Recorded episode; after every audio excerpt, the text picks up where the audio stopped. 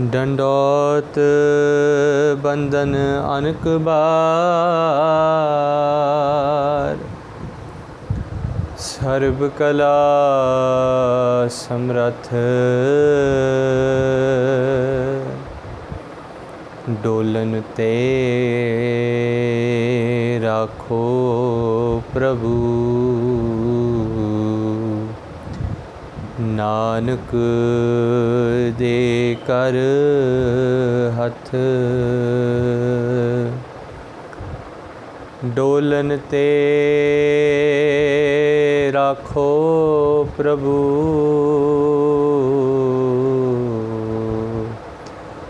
ਨਾਨਕ ਦੇ ਕਰ ਹੱਥ।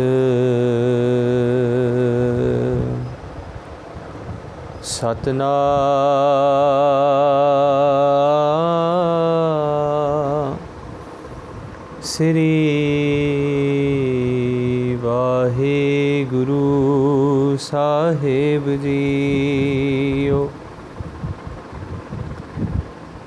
ਮਹਲਾ ਪੰਜਵਾਂ।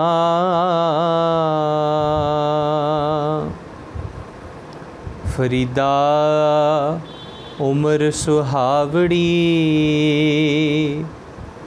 ਸੰਗ ਸੁਵਨਵੀ ਸੰਗ ਸੁਵਨੜੀ ਦੇਹ।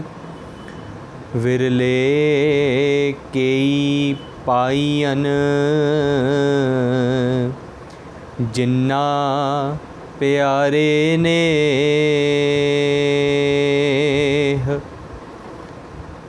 ਫਰੀਦਾ ਉਮਰ ਸੁਹਾਵੜੀ ਸੰਗ ਸੁਵਨੜੀ ਦੇਹ। ਵਿਰਲੇ ਕੇਈ ਪਾਈਨ ਜਿੰਨਾ ਪਿਆਰੇ ਨੇ। ਵਾਹਿਗੁਰੂ ਜੀ ਕਾ ਖਾਲਸਾ, ਵਾਹਿਗੁਰੂ ਜੀ ਕੀ ਫਤਿਹ।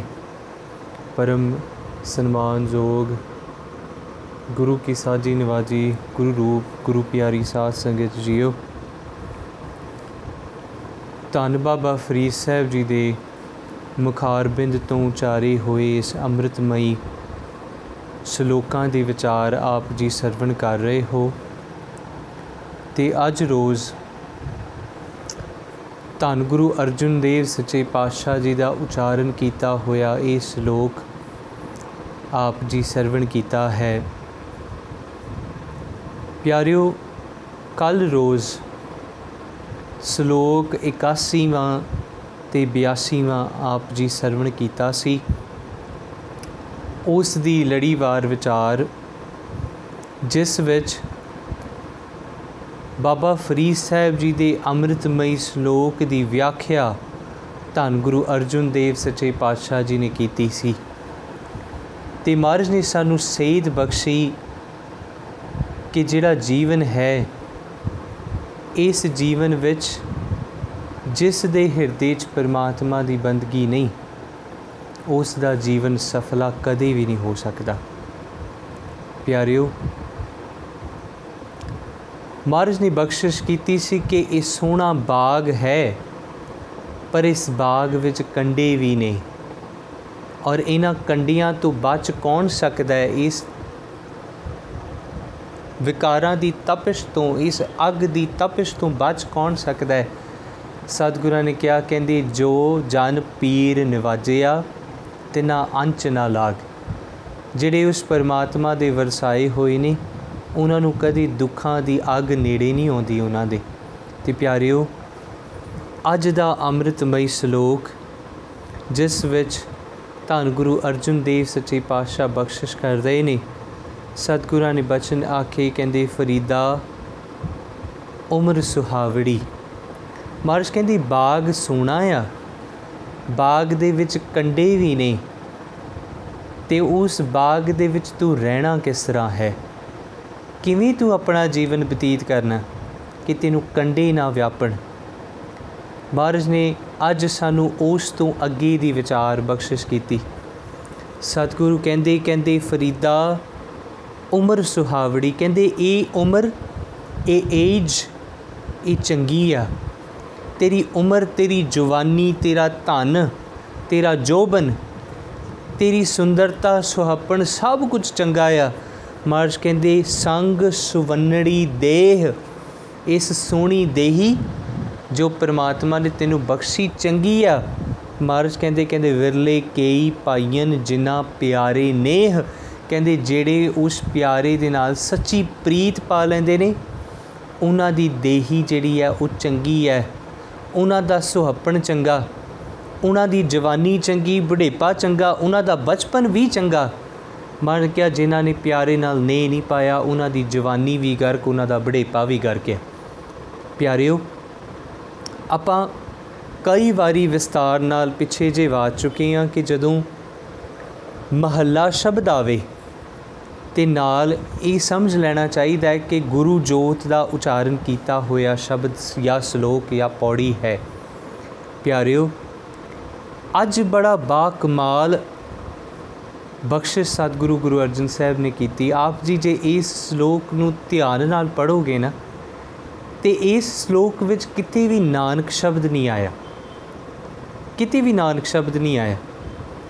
ਉਹਨਾਂ ਨੇ ਮੁਖਾਤਬ ਕੀਤਾ ਗੁਰੂ ਅਰਜਨ ਸਾਹਿਬ ਜੀ ਨੂੰ, ਬਾਬਾ ਫਰੀਦ ਜੀ ਨੂੰ, ਪਰ ਇਸ ਸ਼ਲੋਕ ਵਿੱਚ ਕਿਤੇ ਵੀ ਨਾਨਕ ਸ਼ਬਦ ਵਰਤਿਆ ਨਹੀਂ। ਇਹਦਾ ਕੀ ਕਾਰਨ ਹੋ ਸਕਦਾ ਹੈ? ਆਪਾਂ ਜ਼ਰੂਰ ਵਾਚਣ ਦੀ ਕੋਸ਼ਿਸ਼ ਕਰਾਂਗੇ, ਪਰ ਪਿਆਰਿਓ, ਆਓ ਪਹਿਲਾਂ ਥੋੜਾ ਜਿਹਾ ਸਮਝ ਲਈਏ ਕਿ ਜਦੋਂ ਕੀ ਸਵਾਲ ਕਿਸੇ ਮੈਨੂੰ ਪਿੱਛੇ ਜੇ ਪੁੱਛਿਆ ਸੀਗਾ ਕਿ ਕੀ ਗੁਰੂ ਜੋਤ ਜਿਹੜਾ ਆਪਾਂ ਹਰ ਰੋਜ਼ ਸ਼ਬਦ ਪੜ੍ਹਦੇ ਆ ਨਾ ਪਿਆਰਿਓ, ਮੇਰਾ ਮਨ ਲੋਚੈ, ਗੁਰ ਦਰਸ਼ਨ ਤਾਈ ਬਿਲਪ ਕਰੈ ਚਾਤ੍ਰਿਕ ਕੀ ਨਿਆਈ, ਤ੍ਰਿਖਾ ਨ ਉਤਰੈ ਸਾਤ ਨ ਆਵੈ ਬਿਨ ਦਰਸ, ਸੰਤ ਪਿਆਰੇ ਜੀਓ। ਇਹ ਸ਼ਬਦ ਅਸਲ ਦੇ ਵਿੱਚ ਚਿੱਠੀਆਂ ਸਨ। ਧੰਨ ਗੁਰੂ ਅਰਜੁਨ ਦੇਵ ਸੱਚੇ ਪਾਤਸ਼ਾਹ ਜੀ ਦੀਆਂ ਜੋ ਉਹਨਾਂ ਨੇ ਗੁਰੂ ਰਾਮਦਾਸ ਪਾਤਸ਼ਾਹ ਜੀ ਨੂੰ ਲਿਖੀਆਂ। ਲਾਹੌਰ ਤੋਂ ਤੇ ਉਸ ਵੇਲੇ ਸਤਿਗੁਰੂ ਗੁਰੂ ਨਹੀਂ ਸੀ ਬਣੇ। ਗੁਰੂ ਅਰਜਨ ਦੇਵ ਪਾਤਸ਼ਾਹ ਜੀ ਗੁਰੂ ਨਹੀਂ ਸੀ ਬਣੇ ਉਦੋਂ। ਉਦੋਂ ਗੁਰੂ ਜੋਤ ਗੁਰੂ ਰਾਮਦਾਸ ਪਾਤਸ਼ਾਹ ਜੀ ਦੇ ਵਿੱਚ ਹੈ। ਪਰ ਜੇ ਤੁਸੀਂ ਉਸ ਸ਼ਬਦ ਨੂੰ ਧਿਆਨ ਨਾਲ ਪੜੋ ਨਾ ਤੇ ਉਸ ਸ਼ਬਦ ਦੇ ਵਿੱਚ ਕੀ ਆਉਂਦਾ ਹੈ? ਉਹਨਾਂ ਲਾਸਟ ਪਦੇ ਵਿੱਚ ਜੇ ਤੁਸੀਂ ਦੇਖੋ, ਉੱਥੇ ਆਉਂਦਾ ਹੈ ਹਉ ਘੋਲੀ, ਜਿਉ ਘੋਲ ਕੁਮਾਈ ਜਨ ਨਾਨਕ ਦਾਸ ਤੁਮਾਰੇ ਜਿਉ ਕਿਉਂ? ਕਿਉਂ ਨਾਨਕ ਸ਼ਬਦ ਵਰਤਿਆ? ਪਿਆਰਿਓ, ਜਿਸ ਵੇਲੇ ਅਸੀਂ ਇਹ ਸਮਝੀਏ ਨਾ ਕਿ ਬਾਣੀ ਕੇਵਲ ਗੁਰੂ ਜੋਤ ਉਚਾਰ ਸਕਦੀ ਹੈ? ਨਹੀਂ। ਗੁਰਬਾਣੀ ਕੇਵਲ ਗੁਰੂ ਜੋਤ ਨਹੀਂ ਉਚਾਰ ਸਕਦੀ, ਗੁਰਬਾਣੀ ਉਹ ਵੀ ਉਚਾਰ ਸਕਦੇ ਜਿਨ੍ਹਾਂ ਤੇ ਗੁਰੂ ਤੇ ਕਿਰਪਾ ਹੋਵੇ। ਆਪਾਂ ਪਿੱਛੇ ਜੇ ਵਾਚਿਆ ਸੀ ਭਾਈ ਸਤਾ, ਭਾਈ ਬਲਵੰਡ ਜੀ ਭਾਈ ਸਤਾ, ਭਾਈ ਬਲਵੰਡ ਦੇ ਸਾਹਮਣੇ ਗੁਰੂ ਅਰਜਨ ਦੇਵ ਸੱਚੇ ਪਾਤਸ਼ਾਹ ਖੜੇ ਨੇ ਤੇ ਸਤਿਗੁਰਾਂ ਦੀ ਬਖਸ਼ਿਸ਼ ਹੋਈ ਤੇ ਮੁਖੋਂ ਬੋਲਿਆ ਹੋਇਆ ਇੱਕ ਇੱਕ ਸ਼ਬਦ ਗੁਰਬਾਣੀ ਬਣ ਗਿਆ। ਅਸੀਂ ਉਹਨਾਂ ਨੂੰ ਵੀ ਬਾਣੀ ਕਹਿੰਦੇ ਆ ਨਾ। ਜਦੋਂ ਭਗਤਾਂ ਨੇ ਬਾਣੀ ਚਾਰੀ ਤੇ ਉਹਨਾਂ ਭਗਤਾਂ ਨੂੰ ਵੀ ਸੀ ਧੰਨ ਗੁਰੂ ਗ੍ਰੰਥ ਸਾਹਿਬ ਦੇ ਵਿੱਚ ਦਰਜ ਹਰ ਇੱਕ ਪੰਕਤੀ ਨੂੰ ਗੁਰਬਾਣੀ ਕਹਿੰਦੇ ਆ ਕਿਉਂ? ਕਿਉਂਕਿ ਉਹ ਗੁਰੂ ਦੀ ਕਿਰਪਾ ਦੇ ਦੁਆਰਾ ਉਚਾਰਨ ਕੀਤੀ ਹੋਈ। ਪਿਆਰਿਓ, ਅੱਜ ਦਾ ਜਿਹੜਾ ਇਸ ਸ਼ਲੋਕ ਆ ਸਤਿਗੁਰੂ ਗੁਰੂ ਅਰਜਨ ਦੇਵ ਸੱਚੇ ਪਾਤਸ਼ਾਹ ਜੀ ਨੇ ਬਾਬਾ ਫਰੀਦ ਸਾਹਿਬ ਨੂੰ ਮੁਖਾਤਬ ਹੋ ਕੇ ਕੀਤਾ ਤੇ ਸਤਿਗੁਰਾਂ ਨੇ ਝੋਲੀ ਪਾਈ ਕਿ ਤੂੰ ਸਮਝ ਕਿ ਜੀਵਨ ਦੇ ਵਿੱਚ ਕੁਝ ਚੀਜ਼ਾਂ ਅਜਿਹੀਆਂ ਹੁੰਦੀਆਂ ਨੇ ਜਿਹੜੀਆਂ ਸਮਝ ਦੇ ਵਿੱਚ ਨਹੀਂ ਆਉਂਦੀਆਂ।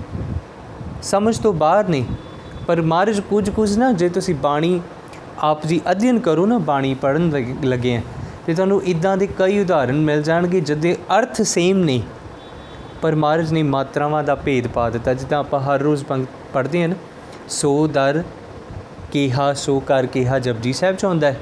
ਤੇ ਮਹਾਰਾਜ ਨੇ ਉੱਥੇ ਜ਼ਿਕਰ ਕੀਤਾ, ਸੋ ਦਰ ਤੇਰਾ ਕਿਹਾ, ਸੋ ਕਰ ਕਿਹਾ।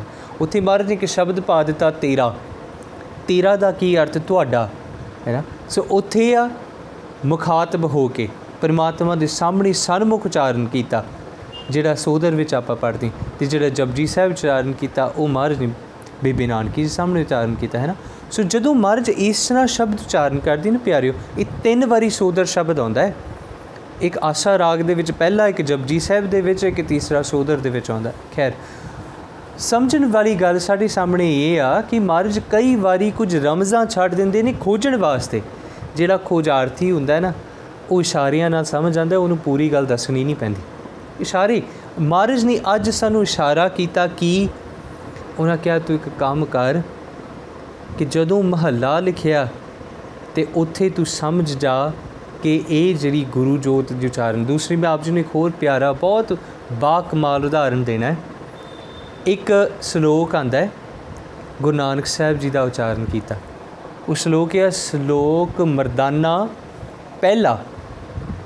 ਕੁਝ ਵਿਦਵਾਨਾਂ ਦੇ ਉਹਦੇ ਵਿੱਚ ਤਰਕ ਵੱਖੋ ਵੱਖਰੇ ਨੇ। ਕੋਈ ਵਿਦਵਾਨ ਕਹਿੰਦੇ ਨੇ ਕਿ ਇਹ ਭਾਈ ਮਰਦਾਨਾ ਜੀ ਦਾ ਲਿਖਿਆ, ਉਚਾਰਨ ਕੀਤਾ ਹੈ ਕੋਈ ਕਹਿੰਦੇ ਨੇ ਕਿ ਇਹ ਗੁਰੂ ਨਾਨਕ ਸਾਹਿਬ ਜੀ ਦਾ ਲਿਖਿਆ। ਪਰ ਜੇ ਤੁਸੀਂ ਉਸ ਨੂੰ ਧਿਆਨ ਨਾਲ ਪੜੋ ਸ਼ਲੋਕ ਸ਼ਲੋਕ ਆਪਾਂ ਜਾਣਦੇ ਹਾਂ ਕਿ ਪੋਇਟਿਕ ਵੇ ਆਫ ਕੰਪੋਜੀਸ਼ਨ ਹੈ ਹੈ ਨਾ? ਮਰਦਾਨਾ, ਭਾਈ ਮਰਦਾਨਾ ਜੀ ਦੇ ਨਾਮ ਤੋਂ। ਤੇ ਉੱਥੇ ਪਹਿਲਾ ਸ਼ਬਦ ਲਿਖਿਆ।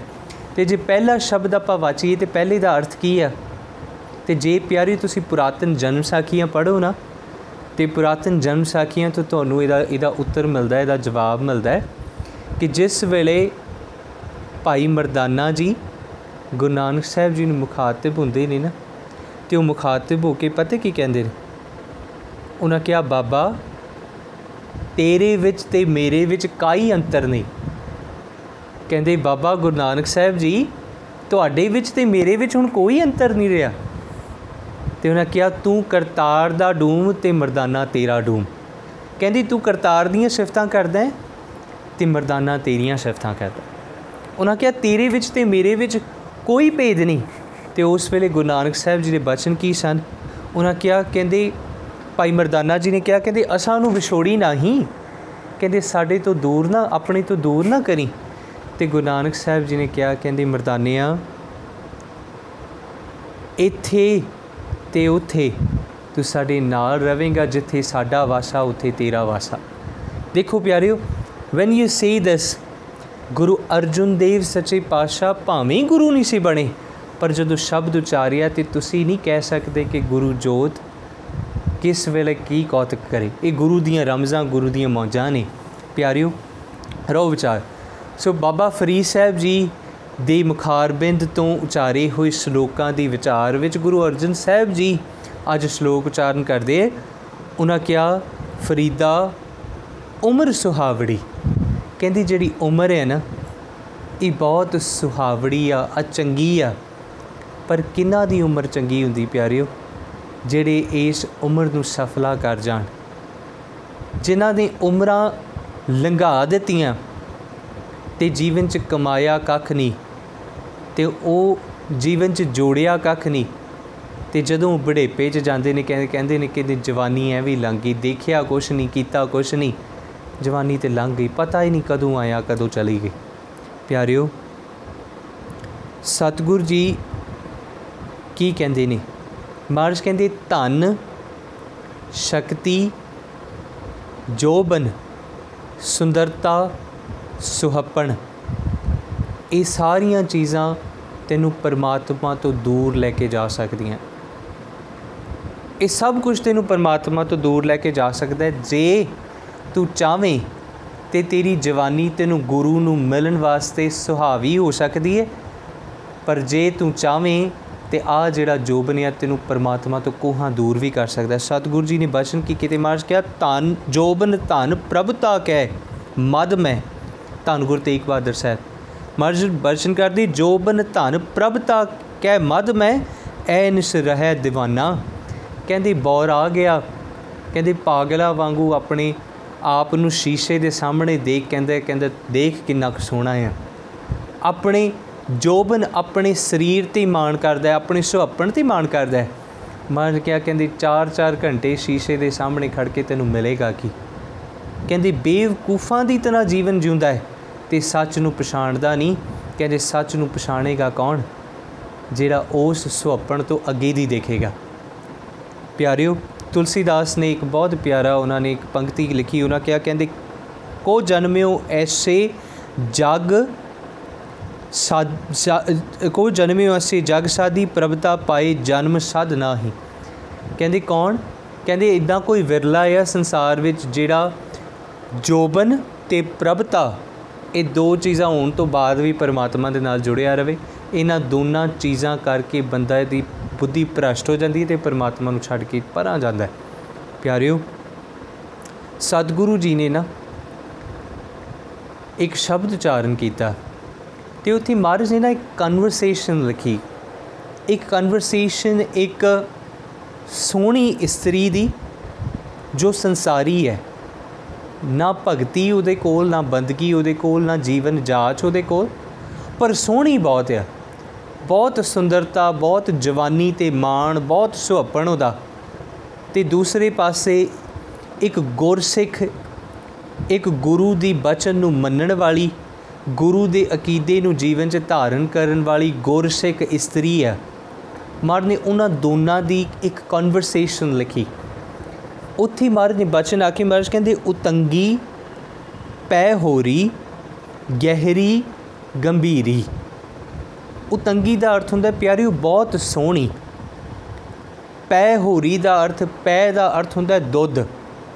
ਤੇ ਪੈ ਹੋਰੀ ਦਾ ਅਰਥ ਹੁੰਦਾ ਹੈ ਕਿ ਜੋ, ਜਿਹੜੀ ਬਹੁਤ ਸੁਹੱਪਣ ਉਹਦੇ ਕੋਲ ਹੋਵੇ, ਜੋ ਫੀਮੇਲ ਕੈਰੈਕਟਰਿਸਟਿਕਸ ਨੇ, ਉਹਦੀ ਬਹੁਤ ਸੋਹਣੀ ਕੈਰੈਕਟਰਿਸਟਿਕਸ ਹੋਣ। ਸੋ ਪਿਆਰਿਓ, ਗਹਿਰੀ ਗੰਭੀਰੀ। ਗੰਭੀਰੀ ਦਾ ਅਰਥ, ਗੈਰ ਗੰਭੀਰੀ ਦਾ ਅਰਥ ਕਿ ਬਹੁਤ ਜ਼ਿਆਦਾ ਡਿਟੇਲਡ ਸੁੰਦਰਤਾ ਉਹਦੇ ਕੋਲ ਹੋਵੇ। ਤੇ ਸਤਿਗੁਰੂ ਕਹਿੰਦੇ ਕਹਿੰਦੇ ਸਸੁਰ ਸੁਹਿਆ, ਕਿਵ ਕਰੀ ਨਿਵਣ ਨਾ ਜਾਏ ਥਣੀ। ਉਥੇ ਮਰ ਜ਼ਿਕਰ ਕਰਦੇ, ਕਹਿੰਦੇ ਉਸ ਜਿਹੜੀ ਸੁਹੱਪਣ ਭਰੀ ਇਸਤਰੀ ਹੈ ਨਾ, ਉਹ ਕਹਿੰਦੀ, ਮੇਰੇ ਕੋਲ ਜੋਬਨ ਇੰਨਾ, ਸੁੰਦਰਤਾ ਇੰਨੀ ਕਿ ਮੇਰਾ ਜੋਬਨ ਡੁੱਲ ਡੁੱਲ ਜਾਂਦਾ ਹੈ। ਤੇ ਮੈਂ ਆਪਣੀ ਸੱਸ ਦੇ ਚਰਨਾਂ 'ਚ ਪੈਰੀ ਹੱਥ ਕਿਵੇਂ ਲਾਵਾਂ? ਕਹਿੰਦੇ, ਮੇਰਾ ਜੋਬਨ ਇੰਨਾ ਜ਼ਿਆਦਾ ਵੱਧ ਗਿਆ ਕਿ ਉਹਦਾ ਭਾਰ ਇੰਨਾ ਹੈ ਕਿ ਹੁਣ ਮੈਂ ਸੱਸ ਦੇ ਪੈਰਾਂ 'ਚ ਨਿਵਾਂ ਕਿਵੇਂ? ਪਿਆਰਿਓ, ਅਸਲ ਦੇ ਵਿੱਚ ਗੱਲ ਇਹੀ ਹੈ। ਜਦੋਂ ਇਟ ਹੈਪਨ ਸਮ ਟਾਈਮਸ ਜਦੋਂ ਮੈਂ ਬੜੇ ਸੋਹਣੇ ਬਸਰ ਪਾਏ ਹੋਣ ਨਾ ਕਦੇ I wear I wore a very beautiful dress ਤੇ ਉਸ ਵੇਲੇ ਜਦੋਂ ਮੈਨੂੰ ਕੋਈ ਕਵੇ ਕਿ ਨਹੀਂ ਜਾ ਗੁਰਦੁਆਰੇ ਮੱਥਾ ਟੇਕਿਆ, ਤੇ ਮੈਂ ਚਾਰ ਚੀਜ਼ਾਂ ਲੱਭਦਾ, ਅੱਛਾ ਕਿਤੇ ਇਧਰੋਂ ਮਿੱਟੀ ਨਾ ਲੱਗ ਜਾਏ, ਕਿਤੇ ਇਧਰੋਂ ਮਿੱਟੀ ਨਾ ਲੱਗ ਜਾਏ, ਤੇ ਜਦੋਂ ਮੱਥਾ ਵੀ ਥੱਲੇ ਲਾਉਣਾ ਨਾ ਆ ਵੀ ਸੋਚਣਾ ਕਿਤੇ ਮੱਥਾ ਕਾਰਪੇਟ ਨੂੰ ਲਾਇਆ, ਕਾਰਪੇਟ ਦੀ ਮਿੱਟੀ ਦਸਤਾਰ ਨੂੰ ਤੇ ਨਹੀਂ ਲੱਗ ਗਈ। ਪਿਆਰਿਓ, ਇਹ ਗੁਰੂ ਦੀਆਂ ਬਖਸ਼ਿਸ਼ਾਂ ਨੇ, ਤੇ ਗੁਰੂ ਦੀਆਂ ਬਖਸ਼ਿਸ਼ਾਂ ਵਿੱਚ ਇੱਕ ਗੱਲ ਜ਼ਰੂਰ ਚੇਤਾ ਰੱਖੀਏ। ਬਾਬਾ ਫਰੀਦ ਸਾਹਿਬ ਜੀ ਦਾ ਸ਼ਬਦ ਹੈ ਆਪਾਂ ਕਿਹਾ ਪਿੱਛੇ ਜੇ ਆਪਾਂ ਜ਼ਿਕਰ ਕੀਤਾ ਸੀ, ਉਹਨਾਂ ਨੇ ਮਿੱਟੀ ਦੀ ਗੱਲ ਕੀਤੀ। ਕਹਿੰਦੇ, ਮਿੱਟੀ ਤੋਂ ਬਣਿਆ ਤੇ ਮਿੱਟੀ ਤੋਂ ਪਰਹੇਜ਼ ਰੱਖਦਾ ਕਹਿੰਦੇ, ਬਣਿਆ ਤੂੰ ਮਿੱਟੀ ਦਾ ਤੂੰ ਕੰਮ ਕਰ, ਇਸ ਧਨ ਜੋਬਨ ਜਵਾਨੀ ਦਾ ਮਾਣ ਨਾ ਕਰ, ਇਹ ਆਇਆ ਹੈ। ਕਿਸੇ ਕੰਮ ਵਾਸਤੇ ਆਇਆ, ਉਹ ਕੰਮ ਕਰ। ਜੇ ਕੰਮ ਨਾ ਕੀਤਾ, ਇਹ ਧਨ ਜੋਬਨ ਪ੍ਰਭਤਾ ਸਭ ਚਲੀ ਜਾਣੀ, ਵੈਸੇ ਵੀ ਚਲੀ ਜਾਣੀ ਤੇ ਵੈਸੇ ਵੀ ਚਲੀ ਜਾਣੀ। ਸਤਿਗੁਰੂ ਕੀ ਕਹਿੰਦੇ ਮਾਰਜ ਕਹਿੰਦੇ, ਉਸ ਸੁਪਣ ਭਰੀ ਇਸਤਰੀ, ਉਹ ਬੜੀ ਆਪਣੀ ਜੋਬਨ ਦੇ ਗੁਮਾਨ ਵਿੱਚ, ਉਹ ਇਹ ਕਹਿੰਦੀ, ਮੈਂ ਸੱਸ ਦੇ ਸਾਹਮਣੇ ਝੁਕਾਂ ਕਿਵੇਂ? ਤੇ ਉਹਨੂੰ ਗੁਰਸਿੱਖ, ਉਹ ਇਸਤਰੀ ਜਿਹੜੀ, ਉਹਨੂੰ ਜਵਾਬ ਦਿੰਦੀ। ਉਹਨੇ ਕਿਹਾ, ਕਹਿੰਦੇ, ਗੱਚ ਜੇ ਲਾਗਾ ਗਿੜਵੜੀ, ਸਖੀਏ ਧੌਲ ਹਰੀ। ਉਹਨਾਂ ਕਿਹਾ, ਸੇ ਪੀ ਟੈਂਦੇ ਡੈਥ, ਮੈਂ ਮੁੰਦ ਨ ਗਰਭ ਤਣੀ ਕਹਿੰਦੀ ਕਹਿੰਦੀ, ਜਿਹੜੇ ਜਵਾਨੀ ਦਾ ਤੂੰ ਮਾਣ ਕਰਦੀ ਭੈਣੇ ਜਿਹੜੀ ਜਵਾਨੀ ਦਾ ਮਾਣ ਕਰਦੀ, ਕਹਿੰਦੀ ਉਹ ਜਵਾਨੀ ਮੈਂ ਜਾਂਦੀਆਂ ਦੇਖੀਆਂ ਨੇ। ਕਹਿੰਦੇ ਤੂੰ ਇੱਕ ਕੰਮ ਕਰ, ਇਸ ਜਵਾਨੀ ਦੇ ਵਿੱਚ ਝੁਕ ਤਾਂ ਕਿ ਤੈਨੂੰ ਬਜ਼ੁਰਗੀ 'ਚ ਝੁਕੜ ਦੀ ਜਾਚ ਆ ਜਾਵੇ। ਤੂੰ ਇਸ ਜਵਾਨੀ ਨੂੰ ਫਰੂਟਫੁਲ ਬਣਾ। ਕਿਉਂ? ਕਿਉਂਕਿ ਇਸ ਜਵਾਨੀ ਨੂੰ ਜੇ ਤੂੰ ਜੀਵਨ ਨੂੰ ਡਿਸਪਲਿਨ ਸਿੱਖਣ ਵਿੱਚ ਲਾ ਦੇਂਗੀ ਤੇ ਬੁਢੇਪੇ 'ਚ ਤੈਨੂੰ ਡਿਸਪਲਿਨ ਸਿੱਖਣਾ ਨਹੀਂ ਪਵੇਗਾ। ਜੇ ਤੂੰ ਇਸ ਵੇਲੇ ਆਪਣੇ ਜੀਵਨ ਵਿੱਚ ਬੰਦਗੀ ਕਰਨਾ ਸਿੱਖ ਲਵੇਂਗੀ ਤੇ ਤੈਨੂੰ ਬੁਢੇਪੇ ਵੇਲੇ ਸਕ੍ਰੈਚ ਤੋਂ ਸ਼ੁਰੂ ਨਹੀਂ ਕਰਨਾ ਪਏਗਾ। ਜੇ ਤੂੰ ਇਸ ਵੇਲੇ ਆਪਣੇ ਜੀਵਨ ਨੂੰ ਤਿਆਰ ਕਰ ਲਏਂਗੀ, ਤੇ ਤੈਨੂੰ ਬਜ਼ੁਰਗੀਅਤ ਦੇ ਵਿੱਚ ਸ਼ੁਰੂ ਤੋਂ ਸ਼ੁਰੂ ਨਹੀਂ ਕਰਨਾ ਪਏਗਾ, ਪਿਆਰਿਓ। Imagine this when you bring a pet dog at your home, ਤੁਸੀਂ ਇੱਕ ਛੋਟਾ ਜਿਹਾ ਕੁੱਤਾ ਆਪਣੇ ਘਰ ਲੈ ਕੇ ਆਉਂਦੇ ਹੋ। ਜਦੋਂ ਉਹ ਛੋਟਾ ਹੁੰਦਾ ਨਾ, ਇੱਕ ਛੋਟੇ ਜਿਹੇ ਪੱਪੀ ਦੇ ਰੂਪ ਵਿੱਚ ਹੁੰਦਾ ਹੈ। ਤੇ ਜਦੋਂ ਤੁਸੀਂ ਇਹਨੂੰ ਘਰ ਲੈ ਕੇ ਆਉਂਦੇ ਹੋ, ਤੇ ਉਹ ਨਾਲ ਤੁਹਾਡੇ ਵੱਡਾ ਹੁੰਦਾ ਹੈ। ਤੇ ਵੱਡਾ ਹੁੰਦਿਆਂ ਤੁਸੀਂ ਉਹਦੇ ਤੇ ਭਰੋਸਾ ਕਰਦੇ ਹੋ, ਉਹ ਤੁਹਾਡੇ ਤੇ ਭਰੋਸਾ ਕਰਦਾ ਹੈ ਐਂਡ ਗ੍ਰੈਜੂਅਲੀ ਉਹ ਤੁਹਾਡੇ ਜੀਵਨ ਦਾ ਅੰਗ ਬਣ ਜਾਂਦਾ ਹੈ। And you make him do whatever you want to ਤੇ ਉਹ ਤੁਹਾਡੀ ਗੱਲ ਮੰਨਦਾ ਵੀ ਹੈ। ਤੇ ਇਮੇਜਿਨ ਕਰੋ ਤੁਸੀਂ ਕਿਸੇ ਵੱਡੇ ਡੌਗ ਨੂੰ ਘਰ ਲੈ ਆਓ, ਜਿਹੜਾ ਤੁਹਾਨੂੰ ਜਾਣਦਾ ਨਹੀਂ। ਜਿਹਦੇ ਨਾਲ ਤੁਹਾਡਾ ਵਾਹ ਨਹੀਂ ਪਿਆ, ਜਿਹਨੂੰ ਅੱਜ ਤੱਕ ਤੁਸੀਂ ਕਦੇ ਪਿਆਰ ਨਾਲ ਰੋਟੀ ਨਹੀਂ ਪਾਈ ਕਦੇ। ਤੇ ਜਿਸ ਵੇਲੇ ਤੁਸੀਂ ਉਹਦੇ ਸਾਹਮਣੇ ਆਓਗੇ, ਭਾਵੇਂ ਤੁਸੀਂ ਉਹਦੇ ਮਾਲਕ ਆ, ਪਰ ਉਹ ਤੁਹਾਨੂੰ ਭੌਂਕੇਗਾ ਜ਼ਰੂਰ। ਪਿਆਰਿਓ ਦਿਸ ਮਨ, ਇਹ ਮਨ ਵੀ ਉਹ ਕੁੱਤੇ ਦੀ ਨਿਆਈ ਆ। ਇਹ ਮਨ ਜਿੰਨਾ ਚਿਰ ਵੱਡਾ ਹੁੰਦਾ ਹੈ ਨਾ, ਇਹ ਜਿੰਨੇ ਥਾਟਸ ਕਲੈਕਟ ਕਰ ਰਿਹਾ ਹੈ ਇਹ ਕਰਦਾ ਜਾ ਰਿਹਾ ਹੈ ਵਿੱਚ ਪਾਉਂਦਾ ਜਾ ਰਿਹਾ।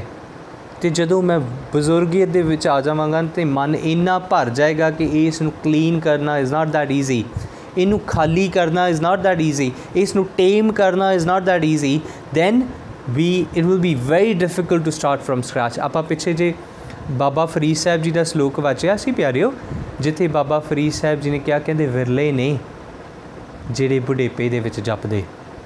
ਵਿਰਲੇ ਨੇ, ਹਾਂ ਬੁਢੇਪੇ ਦੇ ਵਿੱਚ ਜਪਿਆ ਜਾ ਸਕਦਾ ਪਰ ਬਹੁਤ ਔਖਾ ਆ ਤੂੰ ਇੱਕ ਕੰਮ ਕਰ ਜਵਾਨੀ ਤੋਂ ਸ਼ੁਰੂ ਕਰ ਬੁਢੇਪਾ ਸੌਖਾ ਹੋ ਜਾਏਗਾ ਤੂੰ ਇੱਕ ਕੰਮ ਕਰ start doing efforts from today from this fraction of second your next second will be easier than the previous one Your next minute will be easier than the previous minute. Your next day will be easier than the previous day. ਕਿਉਂ ਕਿਉਂਕਿ ਤੁਸੀਂ ਅਭਿਆਸ ਕਰਦੇ ਹੋ ਤੁਸੀਂ ਅਭਿਆਸੀ ਹੋ ਜਾਓਗੇ ਪਿਆਰਿਓ ਸਤਿਗੁਰੂ ਜੀ ਦਾ ਇੱਕ ਸ਼ਬਦ ਹੈ ਮਹਾਰਾਜ ਨੇ ਕੱਪੜਿਆਂ ਦੀ ਗੱਲ ਕੀਤੀ। ਮਹਾਰਾਜ ਕਿਹਾ, ਕਹਿੰਦੇ ਕੱਪੜੇ ਬਹੁਤ ਚੰਗੇ ਨੇ, ਪਰ ਉਹ ਕੱਪੜੇ ਜਿਹੜੇ ਲੀਰਿਆਂ ਦੀ ਤਰ੍ਹਾਂ ਹੋਣ, ਕਹਿੰਦੇ ਟਰਾਂਸਪੇਰੈਂਟ ਕੱਪੜੇ ਹੋਣ, ਹਵਾ ਦੀ ਤਰ੍ਹਾਂ, ਹਵਾ ਦੇ ਕੱਪੜੇ ਪਾਏ ਹੋਣ, ਕਹਿੰਦੇ ਉਹ ਜਿਹੜੇ ਕੱਪੜੇ ਨੇ ਅੱਜਕੱਲ ਪਿਆਰਿਓ ਯੂ نو ਕਲਚਰ ਦੇ ਨਾਮ ਤੇ ਫੈਸ਼ਨ ਦੇ ਨਾਮ ਤੇ ਜਿਹੜਾ ਮਰਿਆਦਾ ਦਾ ਘਾਣ ਹੁੰਦਾ ਹੈ ਨਾ ਉਸ ਨੂੰ ਜਦੋਂ ਤੁਸੀਂ ਆਪਣੇ ਜੀਵਨ ਵਿੱਚ ਢਾਲ ਕੇ ਦੇਖੋ ਨਾ, ਤੇ ਤੁਹਾਨੂੰ ਲੱਗਦਾ ਹੈ ਸਤਿਗੁਰੂ ਜੀ ਨੇ ਬੜੀ ਕਲੀਅਰ ਡੈਫੀਨੇਸ਼ਨ ਦਿੱਤੀ ਕਿ ਉਹ ਕੱਪੜੇ ਪਾਉਣੇ, ਜਿਨ੍ਹਾਂ ਕੱਪੜਿਆਂ ਕਰਕੇ ਕਿਸੇ ਦਾ, ਕਿਸੇ ਦੇ ਮਨ 'ਚ ਵਿਕਾਰ ਨਾ ਪੈਦਾ ਹੋਣ ਤੇ ਮੇਰੇ ਤਨ ਨੂੰ ਦੁੱਖ ਨਾ ਹੋਵੇ। ਪਿਆਰਿਓ, ਮਰਿਆਦਾ ਬੱਦੀ ਜੀਵਨ ਸੱਚ ਹੁੰਦਾ ਹੈ ਤੇ ਜਿਹੜਾ ਮਰਿਆਦਾ ਤੋਂ ਬਾਹਰ ਜਾ ਕੇ ਜੀਵਨ ਜੀਇਆ ਜਾਏ, ਉਹ ਕੂੜ ਹੁੰਦਾ ਹੈ। So when we see somebody who's wearing very different kind of clothes, more of a western type of clothes. ਪਿਆਰਿਓ ਅਸੀਂ ਜੀਵਨ 'ਚ ਇੱਕ ਚੀਜ਼ ਜ਼ਰੂਰ ਜਾਣੀਏ ਤੇ ਸਮਝੀਏ ਕਿ ਜਦੋਂ ਕੋਈ ਵੀ ਇਦਾਂ ਦੇ ਕੱਪੜੇ ਪਾ ਕੇ ਕਿਥੋਂ ਵੀ ਲੰਘਦਾ ਹੈ ਨਾ ਤੇ ਪਿਆਰਿਓ ਕੇਵਲ ਉਹਦਾ ਮਨ ਨਹੀਂ ਭ੍ਰਿਸ਼ਟਿਆ ਜਾਂਦਾ ਉਹਨੂੰ ਦੇਖਣ ਵਾਲਿਆਂ ਦਾ ਮਨ ਵੀ ਭ੍ਰਿਸ਼ਟਿਆ ਜਾਂਦਾ ਅਸੀਂ ਆਪ ਜੀਵਨ 'ਚ ਜੋ ਕਰੀਏ ਜੋ ਗੰਦ ਖਾਣਾ ਕਰੀਏ ਪਰ ਕਿਸੇ ਹੋਰ ਦੇ ਜੀਵਨ ਨੂੰ ਵਿਗਾੜਨ ਦਾ ਸਾਨੂੰ ਕੋਈ ਹੱਕ ਨਹੀਂ। ਅਸੀਂ ਕਿਸੇ ਦੀ ਆਪਣੀ ਮਰਿਆਦਾ, ਅੰਦਰ ਦੀ ਮਰਿਆਦਾ ਨੂੰ ਤੋੜਨ ਦਾ ਸਾਨੂੰ ਕੋਈ ਹੱਕ ਨਹੀਂ ਤੇ ਐਟਲੀਸਟ ਆਪਣੇ ਵਾਸਤੇ ਨਹੀਂ ਕਿ ਕਿਤੇ ਦੂਜਿਆਂ ਦਾ ਧਿਆਨ ਭੰਗ ਨਾ ਹੋਵੇ, ਇਹਦੇ ਵਾਸਤੇ ਹੀ ਮਰਿਆਦਾ 'ਚ ਰਹੀਏ। ਸਤਿਗੁਰੂ ਬਖਸ਼ਿਸ਼ ਕਰਦੇ, ਮਹਾਰਾਜ ਕਹਿੰਦੇ, ਵਾਓ ਸੰਦੇ ਕੱਪੜੇ, ਪਹਿਰ ਗਰਭ ਗਵਾਰ। ਮਹਾਰਾਜ ਕਹਿੰਦੇ, ਗਰਭ ਗਰਭ ਦਾ ਅਰਥ ਹੁੰਦਾ ਹੈ ਅਭਿਮਾਨੀ ਈਗੋਇਸਟਿਕ ਪਰਸਨ ਮਹਾਰਾਜ ਕਹਿੰਦੇ ਈਗੋ 'ਚ ਆਇਆ, ਇਹ ਕਹਿੰਦਾ ਕਿ ਨਹੀਂ, ਮੇਰਾ ਹੱਕ, ਮੇਰਾ ਸਰੀਰ, ਮੈਂ ਜਿਵੇਂ ਪਾਵਾਂ। ਮਹਾਰਾਜ ਕਹਿੰਦੇ ਕਹਿੰਦੇ, ਨਹੀਂ, ਇਹ ਜਿਹੜਾ ਮੈਂ ਮੈਂ ਕੀਤੀ ਹੰਕਾਰ 'ਚ ਆਇਆ, ਇਹ ਗਵਾਰ ਮੂਰਖ ਆ। ਮਹਾਰਾਜ ਕਹਿੰਦੇ, ਨਾਨਕ ਨਾਲ ਨਾ ਚੱਲਣੀ ਜਲ ਬਲ ਹੋਏ ਛਾਰ। ਮਹਾਰਾਜ ਕਹਿੰਦੇ, ਕੀ ਇਹ ਕੱਪੜੇ ਤੇਰੇ ਨਾਲ ਜਾਣਗੇ? ਕਹਿੰਦੇ, ਨਹੀਂ। ਕਹਿੰਦੇ, ਜੇ ਸਰੀਰ ਤੇਰੇ ਨਾਲ ਨਹੀਂ, ਇਹ ਕੱਪੜੇ ਤੇਰੇ ਨਾਲ ਨਹੀਂ ਜਾਣਗੇ, ਤੂੰ ਇੱਕ ਕੰਮ ਕਰ, ਸਰੀਰ ਨੂੰ ਸ਼ਿੰਗਾਰਨ ਤੋਂ ਪਹਿਲਾਂ ਮਨ ਨੂੰ ਸ਼ਿੰਗਾਰ। ਮਨ ਨੂੰ ਮਰਿਆਦਾ ਦੇ ਬੰਨੇ 'ਚ ਪਾ, ਇਹ ਮਨ ਦੀਆਂ ਉਛਾਲਾਂ ਬਾਹਰ ਨਿਕਲ ਜਾਂਦੀਆਂ, ਤੇਰਾ ਨੰਗਪੁਣਾ ਦਿਖਦਾ ਹੈ। ਮਨ ਨੰਗਾ ਹੁੰਦਾ ਹੈ ਤੇ ਮਨ ਦੇ ਵਿਕਾਰ ਲੋਕਾਂ ਦੇ ਸਾਹਮਣੇ ਖੋਲਦਾ ਹੈ। ਇੱਕ ਕੰਮ ਕਰ। ਪਿਆਰਿਓ, today because of this joban because of this ਸੁੰਦਰਤਾ, because of this ਸੁਹੱਪਣ, ਲੋਕੀ ਇਹ ਕਹਿੰਦੇ ਕਹਿੰਦੇ, ਨਹੀਂ, ਮੇਰਾ ਜੀਵਨ ਮੈਂ ਜਿਵੇਂ ਚਾਹਾਂ ਕਰਾਂ ਆ ਮੈਂ ਚਾਹਾਂ ਤੇ ਕਰਾਂ ਆ ਮੈਂ ਚਾਹਾਂ ਤੇ ਕਰਾਂ ਆ ਮੈਂ ਚਾਹਾਂ ਤੇ ਕਰਾਂ। ਪਿਆਰਿਓ ਇੱਕ ਇਸਤਰੀ ਦੇ ਸੁਹੱਪਣ ਕਰਕੇ ਰਮਾਇਣ ਦਾ ਯੁੱਧ ਹੋਇਆ। ਇੱਕ ਦ੍ਰੋਪਦੀ ਦੇ ਬੋਲ ਕਰਕੇ ਮਹਾਭਾਰਤ ਦਾ ਯੁੱਧ ਹੋਇਆ। ਪਿਆਰਿਓ, ਇਸਤਰੀਆਂ ਦੇ ਜੋਬਨ ਕਰਕੇ ਕਈ ਥਾਵਾਂ ਤੇ ਯੁੱਧ ਹੋਏ ਨੇ। ਜੇ ਇਸਤਰੀ ਮਰਿਆਦਾ 'ਚ ਰਵੇ ਤੇ ਯੁੱਧ ਵੀ ਨਾ ਹੋਵਣ, ਜੇ ਪੁਰਸ਼ ਮਰਿਆਦਾ 'ਚ ਰਵੇ ਤਾਂ ਵੀ ਯੁੱਧ ਨਾ ਹੋਣ। ਦੋਵਿਆਂ ਦੇ ਵਾਸਤੇ ਮਰਿਆਦਾ ਜ਼ਰੂਰੀ ਹੈ। ਤੇ ਦੋਵਿਆਂ ਦੇ ਵਾਸਤੇ ਸਤਿਗੁਰੂ ਕਹਿੰਦੇ ਕਹਿੰਦੇ, ਨਹੀਂ, ਆਪਣੇ ਤਨ ਸੁਹੱਪਣ ਤੇ ਮਾਣ ਨਾ ਕਰ। ਇਹ ਸੁਹੱਪਣ ਚਲਾ ਜਾਏਗਾ, ਕਿਸੇ ਹੋਰ ਦਾ ਜੀਵਨ ਗਰਕ ਨਾ ਕਰ। ਸ- ਪਿਆਰਿਓ, ਜੇ ਆਪਾਂ ਹੁਣ ਇੱਕ ਚੀਜ਼ ਬੜੀ ਪਿਆਰੀ ਸਮਝਣ ਯੋਗ ਆ, ਅਸੀਂ ਇਹ ਸੋਚੀਏ ਕਿ ਨਹੀਂ, ਹੁਣ ਮੈਂ ਸਰੀਰ ਤੇ ਢੱਕ ਲਿਆ ਰਾਈਟ ਮੈਂ ਸਤਿਗੁਰੂ ਦਾ ਬਚਨ ਮੰਨਿਆ, ਮੈਂ ਸਰੀਰ ਢੱਕ ਲਿਆ, ਮੈਂ ਸਰੀਰ ਢੱਕ ਕੇ ਜਾਇਆ। ਪਰ ਇਹ ਜਿਹੜਾ ਅੱਖਾਂ ਮ- ਪਰ ਤਨ ਪਰ ਧਨ ਦੇਖਦੀਆਂ ਨੇ, ਇਹਦਾ ਕੀ ਕਰੀਏ? ਇਹ ਵੀ ਤੇ ਜੋਬਨ ਦੇ ਵਿੱਚ ਜਵਾਨੀ ਹੈ ਨਾ? ਬੁਢੇਪੇ ਦੇ ਵਿੱਚ ਇੱਧਰ ਉੱਧਰ ਕੋਈ ਝਾਕਦਾ? ਨਹੀਂ। ਜ਼ਿਆਦਾਤਰ ਲੋਕ ਜਵਾਨੀ 'ਚ ਇੱਧਰ ਉੱਧਰ ਝਾਕਦੇ ਆ, ਪਰ ਤਨ ਪਰ ਧਨ ਨੂੰ ਦੇਖਦੇ ਆ। ਪਿਆਰਿਓ, ਸਤਿਗੁਰੂ ਨੇ ਇੱਕ ਬਚਨ ਕਿਹਾ, ਮਹਾਰਾਜ ਕਹਿੰਦੇ ਕਹਿੰਦੇ ਤੂੰ ਇੱਕ ਕੰਮ ਕੀਤਾ। ਤੂੰ ਇਹ ਸੋਚਿਆ, ਕਹਿੰਦੇ ਮੈਂ ਸੱਪ ਦੀ ਖੁੱਡ ਢਾ ਦਿਆਂ ਤੇ ਸੱਪ ਮਰ ਜਾਏ। ਮਹਾਰਾਜ ਕਹਿੰਦੇ ਨਹੀਂ ਸੱਪ ਨਹੀਂ ਮਰਦਾ। ਸੱਪ ਮਾਰਨ ਵਾਸਤੇ ਖੁੱਡ ਢਾਣ ਦੀ ਜਗ੍ਹਾ ਸੱਪ ਮਾਰ ਤੂੰ ਇੱਕ ਕੰਮ ਕਰ। ਆਪਣੇ ਤਨ ਨੂੰ ਢੱਕ ਚੰਗੀ ਗੱਲ ਹੈ ਪਰ ਆਪਣੇ ਮਨ ਨੂੰ ਵੀ ਢੱਕ ਲੈ। ਦੋਵੇਂ ਪਾਸੋਂ ਦੋਵੇਂ ਪੱਖ ਤੈਨੂੰ ਪੂਰਨੇ ਪੈਣਗੇ ਇਹ ਤੈਨੂੰ ਕਰਨਾ ਪਏਗਾ ਤਾਂ ਸੱਪ ਕਾਬੂ ਚ ਆਏਗਾ ਨਹੀਂ ਤੇ ਸੱਪ ਜਿਹੜਾ ਹੈ, ਇਹ ਤੇਰੇ ਜੀਵਨ ਨੂੰ ਹੰਕਾਰ ਗਰਭ ਜੋਨੀ ਚ ਪਾ ਦੇਗਾ ਤੇ ਤੈਨੂੰ ਫੇਰ ਉੱਤੇ ਘੁੰਮਣਾ ਪੈਣਾ। ਸਤਿਗੁਰੂ ਕਹਿੰਦੇ ਵਰਮੀ ਮਾਰੀ ਸਾਪ ਨਾ ਮਰਈ। ਕਹਿੰਦੇ, ਜਿਹੜੀ ਖੁੱਡ ਤੋੜਨ ਨਾਲ ਸੱਪ ਨਹੀਂ ਮਰਦਾ, ਵਰਮੀ ਮਾਰੀ ਸਾਪ ਨਾ ਮਰਈ ਨਾਮ ਨਾ ਸੁਣਈ ਡੋਰਾ। ਪਿਆਰਿਓ, ਸਾਡੇ ਇੰਦਰੀਆਂ ਦੇ ਵੀ ਨਾ ਦੋ ਰੂਪ ਨੇ। ਆਪਾਂ ਪਿੱਛੇ ਜੇ I I don't really remember if we have discuss this or not ਪਰ ਜਿਵੇਂ ਸਾਡੇ ਦੋ ਰੂਪ ਨੇ ਨਾ, ਇੱਕ ਸਾਡਾ ਅਸਥੂਲ ਰੂਪ ਹੈ ਦ ਫਿਜ਼ੀਕਲ ਬਾਡੀ ਇੱਕ ਸਾਡਾ ਸੂਖਸ਼ਮ ਰੂਪ ਹੈ ਸਾਡੀ ਜਿੰਦ, ਸਾਡੀ ਸੋਲ ਇਦਾਂ ਵਿਕਾਰਾਂ ਦਾ ਵੀ ਇੱਕ ਅਸਥੂਲ ਰੂਪ ਹੁੰਦਾ ਹੈ, ਇੱਕ ਸੂਖਸ਼ਮ ਰੂਪ ਹੁੰਦਾ ਹੈ। ਫੋਰ ਐਗਜ਼ਾਮਪਲ ਲੈਟਸ ਸੇ ਕਿ ਸਾਡੀ ਅੱਖਾਂ ਨੇ। ਇਹ ਅੱਖਾਂ ਦਾ ਅਸਥੂਲ ਰੂਪ ਹੈ I can see I can touch my eyes ਹੈ ਨਾ? ਬਟ ਕੀ ਕੋਈ ਉਸ ਅੱਖ ਦੇ ਵਿੱਚ ਜਿਹੜੀ ਜੋਤ ਕੰਮ ਕਰ ਰਹੀ ਹੈ, ਕੋਈ ਉਹਨੂੰ ਦੇਖ ਸਕਦਾ ਹੈ? ਨਹੀਂ। ਉਹ ਸੂਖਸ਼ਮ ਰੂਪ ਹੈ। ਕਈਆਂ ਦੀਆਂ ਅੱਖਾਂ ਹੁੰਦੀਆਂ ਨੇ, ਪਰ ਦੇਖ ਨਹੀਂ ਸਕਦੇ। ਕਿਉਂ? ਕਿਉਂਕਿ ਅਸਥੂਲ ਤੇ ਹੈ, ਪਰ ਸੂਖਸ਼ਮ ਨਹੀਂ ਹੈ ਅੰਦਰ। ਰਾਈਟ ਕੰਨ ਨਹੀਂ ਫਿਜ਼ੀਕਲ ਤੌਰ ਤੇ I can touch my ears but at the same point some people have ears but they cannot listen because ਅੰਦਰ ਦੀ ਜਿਹੜੀ ਸੂਖਸ਼ਮ ਚੀਜ਼ ਹੈ ਜੋ ਕੰਨ ਨੂੰ ਚਲਾ ਰਹੀ ਉਹ ਚੱਲਦੀ ਨਹੀਂ ਹੁਣ ਹੈ ਨਾ ਉਹ ਹੈ ਨਹੀਂ ਅੰਦਰ ਸੋ ਪਿਆਰਿਓ ਦੋਵੇਂ ਪੱਖ ਨੇ the physical thing we need to conquer at the same point control ourselves at the same point ਆਪਣਾ ਜਿਹੜਾ ਸੂਖਸ਼ਮ ਰੂਪ ਆ ਅੱਖਾਂ ਦਾ ਉਹਨੂੰ ਵੀ ਸਾਨੂੰ ਚੇਤਨ ਕਰਕੇ ਰੱਖਣਾ ਕਿ ਨਹੀਂ ਇੱਧਰ ਉੱਧਰ ਜਾਣਾ ਨਹੀਂ ਪਿਆਰਿਓ ਜੇ ਕਬੀਰ ਸਾਹਿਬ ਨੂੰ ਪੜ੍ਹੀਏ ਤੇ ਕਬੀਰ ਸਾਹਿਬ ਜੀ ਨੇ ਜ਼ਿਕਰ ਕੀਤਾ, ਉਹਨਾਂ ਕਿਹਾ, ਕਬੀਰ, ਗਰਬ ਨਾ ਕੀਜੀਐ? ਚਾਮ ਲਪੇਟੇ ਹਾੜ। ਕਹਿੰਦੇ, ਇਸ ਦੇਈ ਦਾ ਮਾਣ ਕਰਦਾ ਹੈ? ਕਹਿੰਦੇ, ਦੇਈ ਕੀ ਹੈ? ਉਹਨਾਂ ਕਿਹਾ, ਚਾਮ ਲਪੇਟੇ ਹਾੜ। ਕਹਿੰਦੇ, ਹੱਡੀ ਹੈ? ਤੇ ਹੱਡੀ ਦੇ ਉੱਪਰ ਮਾਸ ਹੈ, ਲ- ਲਪੇਟਿਆ ਹੋਇਆ। ਹੋਰ ਤੇਰੇ ਸਰੀਰ 'ਚ ਕੀ ਹੈ? ਕਹਿੰਦੇ, ਕਿਸ ਗੱਲ ਦਾ ਮਾਣ ਕਰਦਾ ਹੈ ਤੇਰੀ ਚਿੱਟੀ ਚਮੜੀ? ਕਹਿੰਦੇ, ਕਿਸ ਗੱਲ ਦਾ ਮਾਣ ਕਰਦਾ ਹੈ ਸੋਹਣੇ ਨੈਣ ਨਕਸ਼? ਕਹਿੰਦੇ, ਕਿਸ ਗੱਲ ਦਾ ਮਾਣ ਕਰਦਾ ਹੈ ਕੱਦ ਕਾਠੀ? ਬਲਵਾਨ ਹੈ? ਇੰਨਾ ਕੁਝ ਹੋਣ ਤੋਂ ਬਾਅਦ ਵੀ ਅੰਤਮ ਤੌਰ ਤੇ ਇਫ ਯੂ ਸਮਰਾਈਜ਼ एवरीथिंग ਤੇਰੇ ਸਰੀਰ ਵਿੱਚ ਹੋਰ ਕੁਝ ਨਹੀਂ ਤੇਰੇ ਕੋਲ ਹੱਡੀਆਂ ਤੇ ਮਾਸ ਹੀ ਹੈ ਉਹਨਾਂ ਕਿਹਾ ਕਬੀਰ ਗਰਭ ਨ ਕੀਜੀਏ ਚਾਮ ਲਪੇਟੇ ਹਾਰ ਹੈਵਰ ਉੱਪਰ ਛਤਰ ਤਰ ਤੇ ਫੋਨ ਧਰਨੀ ਗਾੜ ਕਹਿੰਦੇ ਕਈਆਂ ਨੂੰ ਮੈਂ ਦੇਖਿਆ ਕਹਿੰਦੇ ਹੈਵਰ ਉੱਪਰ ਘੋੜੀਆਂ ਤੇ ਬੈਠ ਕੇ ਲੋਕੀ ਸਲਾਮਾਂ ਸਜਦੇ ਪਏ ਕਰਦੇ ਸਨ ਉਹਨਾਂ ਨੂੰ ਕਹਿੰਦੇ ਕਈਆਂ ਨੂੰ ਮੈਂ ਦੇਖਿਆ ਕਹਿੰਦੀ ਉਹਨਾਂ ਦੇ ਸਿਰ ਤੇ ਛਤਰ ਝੁਲਦੇ ਸੀ ਤੇ ਉਹਨਾਂ ਕਿਹਾ, ਅੱਜ ਅੱਜ ਉਹ ਜਿਹੜੇ ਨੇ ਮਿੱਟੀ 'ਚ ਦੱਬੇ ਹੋਏ ਉਹਨਾਂ ਦੇ ਮਾਸ ਦੇ ਲੋਥੜਿਆਂ ਨੂੰ ਕੀੜੇ ਖਾਂਦੇ ਪਏ। ਆਪਾਂ ਪਿੱਛੇ ਜੇ ਬਾਬਾ ਫਰੀਦ ਸਾਹਿਬ ਜੀ ਦਾ ਸ਼ਲੋਕ ਵਾਚਿਆ ਸੀ, ਪਿਆਰਿਓ। ਉਹਨਾਂ ਜ਼ਿਕਰ ਕੀਤਾ, ਕਹਿੰਦੇ ਇਟ ਫਰੀਦਾ ਇਟ ਸਰਾਣੇ ਭੋਏ ਸਵਣ। ਕੀੜਾ ਲੜਿਓ ਮਾਸ, ਕੇਤੜਿਆਂ ਜੁਗ ਵਾਪਰੇ, ਇਕਤ ਪਿਆ ਪਾਸ।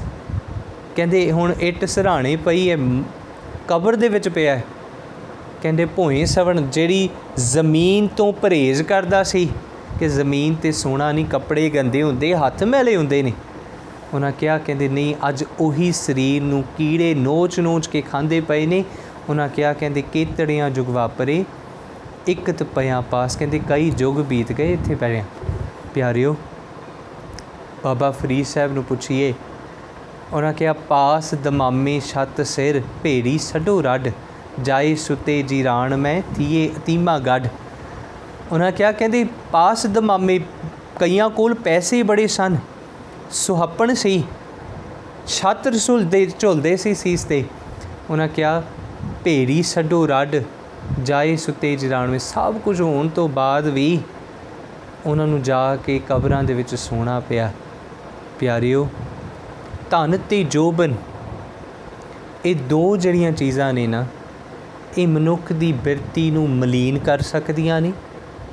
ਤੇ ਧਨ ਤੇ ਜੋਬਨ ਮਨੁੱਖ ਦੀ ਬਿਰਤੀ ਨੂੰ ਸੁਚੱਜਾ ਵੀ ਕਰ ਸਕਦੀਆਂ।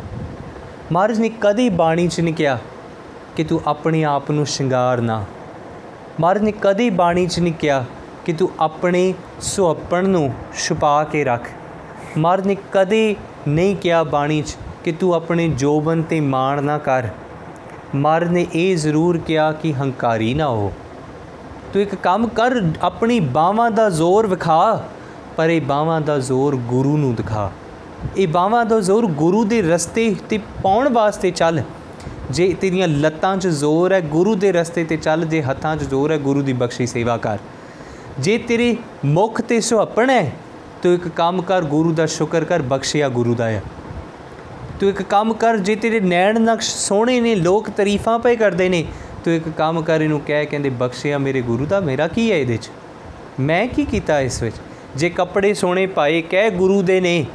ਜੇ ਜੀਵਨ 'ਚ ਗੁਰੂ ਨੇ ਤੈਨੂੰ ਮਾਇਆ ਦਿੱਤੀ, ਕਹਿ ਮੇਰੀ ਨਹੀਂ ਗੁਰੂ ਦੀ। ਹੈ ਪਿਆਰਿਓ, ਸਭ ਕੁਝ ਹੁੰਦਿਆਂ ਹੋਇਆਂ ਵੀ ਆਪਣੇ ਆਪ ਨੂੰ ਨਤਾਣਾ ਸਮਝਣਾ ਇਹ ਗੁਰੂ ਦੀ ਬਖਸ਼ਿਸ਼ ਹੈ ਮਹਾਰਾਜ ਨੇ ਕਦੀ ਨਹੀਂ ਕਿਹਾ, ਪੈਸਾ ਛੱਡ ਦਿਓ, ਜਵਾਨੀ ਛੱਡ ਦਿਓ, ਸੁਹੱਪਣ ਛੱਡ ਦਿਓ। ਮਾਂ ਨੇ ਕਿਹਾ, ਤੂੰ ਸਭ ਕੁਝ ਰੱਖ, ਪਰ ਇਹ ਨਾ ਸੋਚ ਕੇ ਤੇਰਾ ਦਿੱਤਾ ਹੈ ਤੇਰਾ ਬਣਾਇਆ, ਇਹ ਸੋਚ ਬਖਸ਼ਿਆ ਗੁਰੂ ਦਾ ਹੈ। ਜਿਨੇ ਬਖਸ਼ਿਆ, ਉਹਨੇ ਇੱਕ ਦਿਨ ਵਾਪਸ ਵੀ ਲੈ ਲੈਣਾ। ਪਿਆਰਿਓ, ਕਬੀਰ ਸਾਹਿਬ, ਇੱਕ ਹੋਰ ਸ਼ਲੋਕ ਉਹ ਬਖਸ਼ਿਸ਼ ਕਰਦੇ, ਕਹਿੰਦੇ, ਕਬੀਰ ਗਰਬ ਨਾ ਕੀਜੀਐ, ਦੇਹੀ ਦੇਖ ਸੁਰੰਗ। ਕਹਿੰਦੇ, ਦੇਹੀ ਸੁੰਦਰ ਹੈ, ਬਹੁਤ ਸੁੰਦਰ ਹੈ। ਇਹਨੂੰ ਦੇਖ ਕੇ ਗਰਬ ਨਾ ਕਰ, ਹੰਕਾਰੀ ਨਾ ਹੋ। ਉਹਨਾਂ ਕਿਹਾ, ਅੱਜ, ਆਜ ਕਾਲ ਤਜ ਜਾਓਗੇ, ਜਿਉ ਕਾਂਚੁਰੀ ਭੁਯੰਗ। ਕਹਿੰਦੇ, ਜਿਵੇਂ ਇੱਕ ਸੱਪ ਹੁੰਦਾ ਨਾ ਪਿਆਰਿਓ ਉਹ ਸੱਪ ਦੀ ਨਾ ਖੱਲ ਹੁੰਦੀ ਹੈ ਜਿਹਨੂੰ ਅਸੀਂ ਕਿੰਚੂ ਕਹਿੰਦੇ ਆ। ਉਹ ਜਿਹੜੀ ਅਪਰ ਸਕਿਨ ਹੁੰਦੀ ਹੈ ਨਾ, ਉਹ ਕੁਝ ਸਮੇਂ ਬਾਅਦ ਸੱਪ ਉਹ ਸਕਿਨ ਛੱਡ ਦਿੰਦਾ, ਉਹਦੀ ਨਵੀਂ ਸਕਿਨ ਆ ਜਾਂਦੀ। ਪਿਆਰਿਓ, ਸਤਿਗੁਰੂ ਬਖਸ਼ਿਸ਼ ਕਰਦੇ ਨੇ, ਉਹ ਕਹਿੰਦੇ ਕਹਿੰਦੇ ਤੂੰ ਉਸ ਤਰ੍ਹਾਂ ਆਪਣੇ ਜੀਵਨ ਦੀ ਇੱਕ ਕੈਂਚੂਈ ਛੱਡ। ਬਚਪਨੇ ਤੋਂ ਜਵਾਨੀ ਚ ਆਇਆ ਹੈ ਤੇ ਜਦੋਂ ਜਵਾਨੀ ਦੀ ਕੈਂਚੂਈ ਛੱਡੇਗਾ ਨਾ, ਉਹਨਾਂ ਕਿਹਾ ਇਹ ਬੁਢੇਪੇ ਵਾਲੀ ਕੈਂਚੂਈ ਤੇਰੇ ਤੇ ਆ ਜਾਣੀ। ਸਰੀਰ ਹੈ। ਬਦਲ ਜਾਵੇਗਾ। ਕਹਿੰਦੇ ਫੇਰ ਕੀ ਕਰੇਗਾ? ਪਿਆਰਿਓ, ਜੇ ਆਪਾਂ ਸਤਿਗੁਰੂ ਜੀ ਨੂੰ ਪੁੱਛੀਏ ਨਾ, ਮਹਾਰਾਜ ਇੱਕ ਸ਼ਬਦ ਕਹਿੰਦੇ, ਮਹਾਰਾਜ ਕਹਿੰਦੇ, ਭਾਦੋ ਦਾ ਮਹੀਨਾ ਹੈ।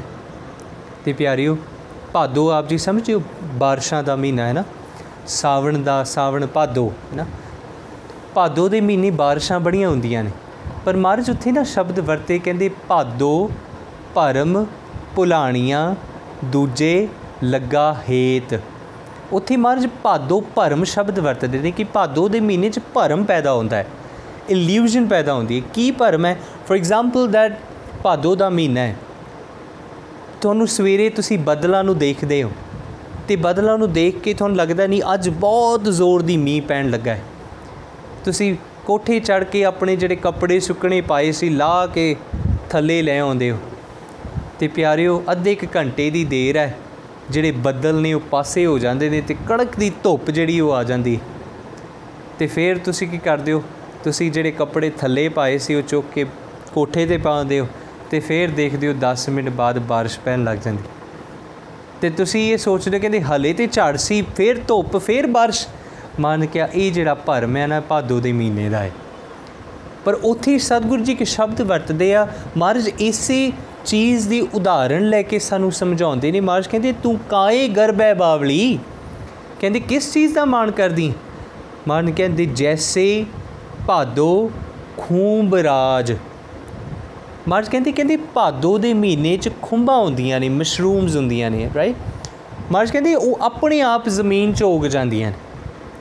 ਮਹਾਰਾਜ ਕਹਿੰਦੇ, ਜਿਸ ਵੇਲੇ ਪਾਣੀ ਪੈਂਦਾ ਹੈ, ਉਹ ਖੁੰਬਾਂ ਸਵੇਰੇ ਉੱਠਦੀਆਂ ਨੇ ਧੁੱਪ ਨਿਕਲਦੀ, ਉਹ ਖੁੰਬਾਂ ਸੁੱਕ ਜਾਂਦੀਆਂ ਨੇ।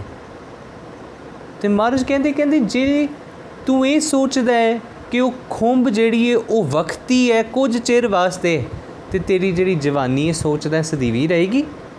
ਮਾਰਜ ਕਹਿੰਦੇ ਇਲੂਜਨ ਹੈ ਇਹ ਭਰਮ ਹੈ, ਇਹ ਤੇਰਾ ਭੁਲੇਖਾ ਆ।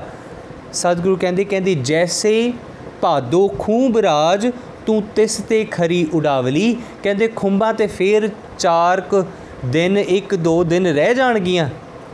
ਉਹਨਾਂ ਕਿਹਾ, ਤੇਰੀ ਜਵਾਨੀ ਤੇ ਉਸ ਤੋਂ ਪਹਿਲਾਂ ਚਲੀ ਜਾਵੇ। ਤੇਰੀ ਜਵਾਨੀ ਦਾ ਇੰਨਾ ਮਾਣ ਨਾ ਕਰ।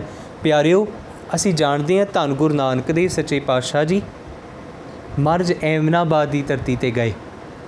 ਤੇ ਸੱਚੀ ਗੱਲ, ਐਮਨਾਬਾਦ ਦੀ ਧਰਤੀ ਜਿੱਥੇ ਭਾਈ ਲਾਲੂ ਨੂੰ ਸਤਿਗੁਰੂ ਜੀ ਮਿਲੇ।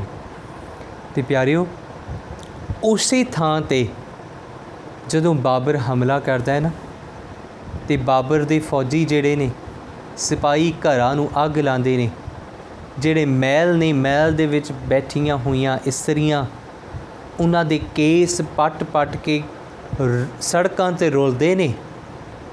ਤੇ ਉਸ ਵੇਲੇ ਮਹਾਰਾਜ ਇੱਕੋ ਗੱਲ ਕਹਿੰਦੇ ਕਹਿੰਦੇ, ਤੁਸੀਂ ਆਪਣੇ ਕੇਸਾਂ ਨੂੰ ਸਵਾਰਦੀਆਂ ਸੀ, ਤੇਲ ਪਾਉਂਦੀਆਂ ਸਨ, ਆਪਣੀ ਮਾਂਗ ਵਿੱਚ ਸੰਧੂਰ ਪਾਉਂਦੇ ਸੀ, ਹਾਥੀ ਦੰਦ ਦੇ ਚੂੜੇ ਹੱਥਾਂ 'ਚ ਪਾਉਂਦੇ ਸੀ ਆਪਣੇ ਗਲਾਂ 'ਚ ਮਾਲਾ ਪਾਉਂਦੇ ਸੀ ਮੋਤੀਆਂ ਦੀ।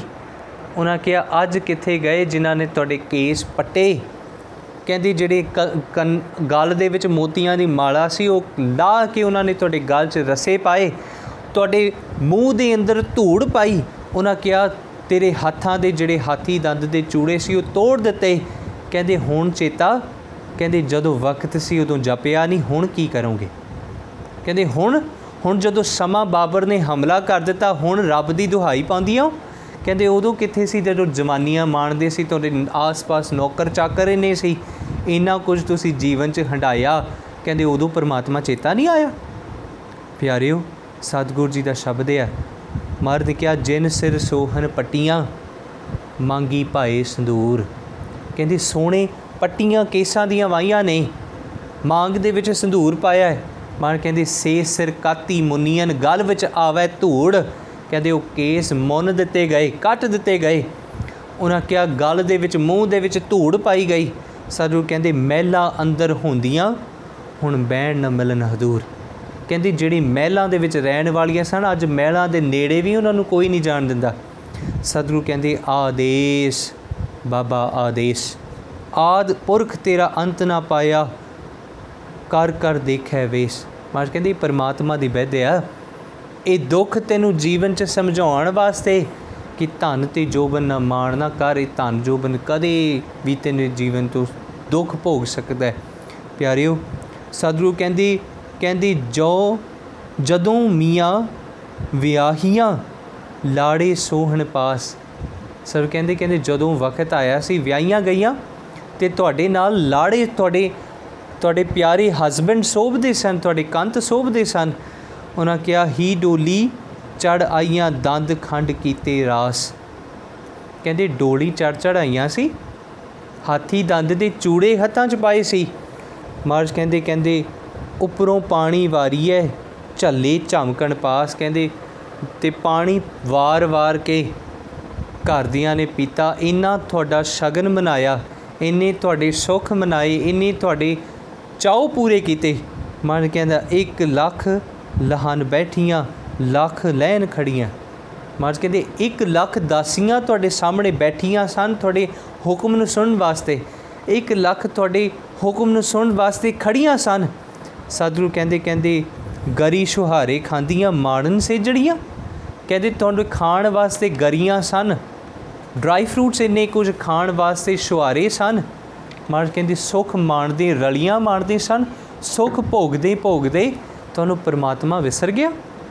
ਸਤਿਗੁਰੂ ਕਹਿੰਦੇ ਕਹਿੰਦੇ ਤਿੰਨ ਗਲ ਸਿਲਕਾਂ ਪਾਈਆਂ ਟੂਟਨ ਮੋਤ ਸਰੀਆਂ। ਕਹਿੰਦੇ ਗਲਾਂ ਦੇ ਵਿੱਚ ਧੂੜ ਪਾਈ ਗਈ ਮੋਤੀਆਂ ਅ, ਮਹਾਰਾਜ ਕਹਿੰਦੇ ਗਲ ਵਿੱਚ ਰੱਸੀ ਪਾਈ ਗਈ ਤੇ ਗਲ ਵਿੱਚ ਰੱਸੀ ਪਾ ਕੇ ਮੋਤੀਆਂ ਦੀ ਮਾਲਾ ਤੋੜ ਕੇ ਲੈ ਗਏ। ਉਹਨਾਂ ਕਿਹਾ ਧਨ ਜੋਬਨ ਦੋਇ ਵੈਰੀ ਹੋਏ ਜਿਨੀ ਰੱਖੇ ਰੰਗ ਲਾਏ। ਕਹਿੰਦੀ, ਜਿਹੜਾ ਧਨ ਤੇ ਇਹਨਾਂ ਮਾਣ ਸੀ, ਉਹ ਧਨ ਤੇ ਜੋਬਨ ਹੀ ਤੇਰਾ ਵੈਰੀ ਹੋ ਗਿਆ। ਪਿਆਰਿਓ, ਧਨ ਤੇ ਜੋਬਨ ਸਹਾਇਕ ਹੋ ਸਕਦੇ ਨੇ। ਪਰਮਾਤਮਾ ਨੂੰ ਮਿਲਣ ਵਾਸਤੇ ਜੇ ਇਹਨਾਂ ਦਾ ਸਾਧ ਉਪਯੋਗ ਕੀਤਾ ਜਾਵੇ, ਜੇ ਨਹੀਂ, ਤੇ ਇਹ ਧਨ ਤੇ ਜੋਬਨ ਤੋਂ ਵੱਡਾ ਵੈਰੀ ਕੋਈ ਨਹੀਂ। ਧਨ ਤੇ ਜੋਬਨ ਤੋਂ ਵੱਡਾ ਵੈਰੀ ਕੋਈ ਨਹੀਂ। ਮਨੁੱਖ ਜਿਸ ਵੇਲੇ ਬਾਵਾਂ 'ਚ ਜ਼ੋਰ ਹੁੰਦਾ ਹੈ ਨਾ, ਪਿਆਰਿਓ, ਸਾਹਮਣੇ ਵਾਲੇ ਨੂੰ ਬੰਦਾ ਨਹੀਂ ਜਾਣਦਾ। ਜਿਸ ਵੇਲੇ ਜੇਬ 'ਚ ਪੈਸਾ ਹੁੰਦਾ ਹੈ ਤੇ ਸਾਹਮਣੇ ਵਾਲੇ ਨੂੰ ਬੰਦਾ ਨਹੀਂ ਜਾਣਦਾ, ਤੇ ਜਿਸ ਵੇਲੇ ਗਰੀਬੀ ਹੁੰਦੀ ਹੈ ਨਾ, ਉਦੋਂ ਪਤਾ ਲੱਗਦਾ ਕਿ ਨਹੀਂ, ਪਰਮਾਤਮਾ ਦੀ ਬਿਦ ਨਿਆਰੀ ਹੈ ਜਿਸ ਵੇਲੇ ਗਰੀਬ ਬਜ਼ੁਰਗੇ 'ਚ ਆ ਜਾਂਦਾ ਹੈ ਫਿਰ ਸ਼ੁਕਰ ਚਾਹੁੰਦਾ ਹੈ ਪਰਮਾਤਮਾ, ਵਾਹ, ਤੂੰ ਧੰਨ ਹੈ ਤੂੰ ਇੱਕ ਵਕਤ ਦੀ ਰੋਟੀ ਵੀ ਦੇ ਦਿੱਤੀ। ਪਿਆਰਿਓ, ਸਤਿਗੁਰੂ ਕਹਿੰਦੇ, ਧਨ ਜੋਬਨ ਦੋਇ ਵੈਰੀ ਹੋਏ, ਜਿਨੀ ਰਖੇ ਲੰਘ ਲਾਏ, ਦੂਤਾ ਨੂੰ ਫਰਮਾਇਆ, ਲੋਏ ਚੱਲੇ ਪੱਤ ਗਵਾਏ। ਕਹਿੰਦੇ ਬਾਬਰ ਨੇ ਕਿਹਾ, ਸਿਪਾਹੀਆਂ ਨੂੰ ਕਹਿੰਦੇ ਇਹਨਾਂ ਦੀ ਪੱਤ ਰੋਲ ਦਿਓ। ਪਿਆਰਿਓ, ਸਾਡੀ ਜਵਾਨੀ ਤੇ ਸਾਡਾ ਸੁਹੱਪਣ, ਸਾਡਾ ਇਕੱਠਾ ਕੀਤਾ ਧਨ, ਇਹ ਦਿੱਤਾ ਕਿਹਦਾ? ਤੇ ਜੇ ਦਿੱਤਾ ਗੁਰੂ ਦਾ, ਤੇ ਗੁਰੂ ਦਾ ਦਿੱਤਾ ਹੋਇਆ ਗੁਰੂ ਦੇ ਲੇਖੇ ਕਿਉਂ ਨਹੀਂ ਲਾ ਸਕਦੇ? ਜੇ ਅੱਜ ਜਵਾਨੀ ਗੁਰੂ ਦੇ ਲੇਖੇ ਨਹੀਂ ਲਾ ਸਕਦੇ, ਬੁਢੇਪਾ ਕਿਵੇਂ ਲਾਵਾਂਗੇ? ਪਿਆਰਿਓ ਧੰਨ ਗੁਰੂ ਹਰਗੋਬਿੰਦ ਸਾਹਿਬ ਸੱਚੇ ਪਾਤਸ਼ਾਹ ਜੀ ਜਦੋਂ ਅਕਾਲ ਤਖਤ ਸਾਹਿਬ ਬਣਾਇਆ ਨਾ, ਤੇ ਸਤਿਗੁਰੂ ਜੀ ਨੇ ਇੱਕੋ ਗੱਲ ਬੇਨਤੀ, ਹੁਕਮ ਕੀਤਾ ਸੰਗਤ ਨੂੰ। ਸਤਿਗੁਰਾਂ ਨੇ ਕਿਹਾ, ਕਹਿੰਦੇ, ਅੱਜ ਤੋਂ ਬਾਅਦ ਜੇ ਕੋਈ ਭੇਟ ਗੁਰੂ ਘਰ ਲਿਆਉਣੀ, ਚੰਗੇ ਘੋੜੇ, ਚੰਗੇ ਸ਼ਸਤਰ ਤੇ ਚੰਗੀ ਜਵਾਨੀ ਗੁਰੂ ਨੂੰ ਭੇਟ ਕਰਨੀ।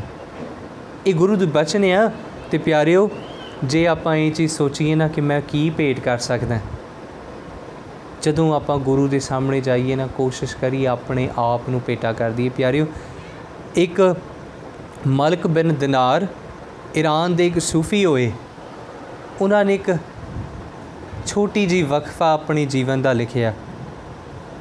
ਉਹਨਾਂ ਨੇ, ਉਹਨਾਂ ਕਿਹਾ, ਕਹਿੰਦੇ, ਮੈਂ ਇੱਕ ਸਮਾਂ ਸੀ, ਗਰਮੀ ਬਹੁਤ ਸੀ ਤੇ ਗਰਮੀ ਇੰਨੀ ਕਿ ਆਸ-ਪਾਸ ਪੰਛੀ ਵੀ ਉਡਾਰੀਆਂ ਨਹੀਂ ਸੀ ਮਾਰਦੇ।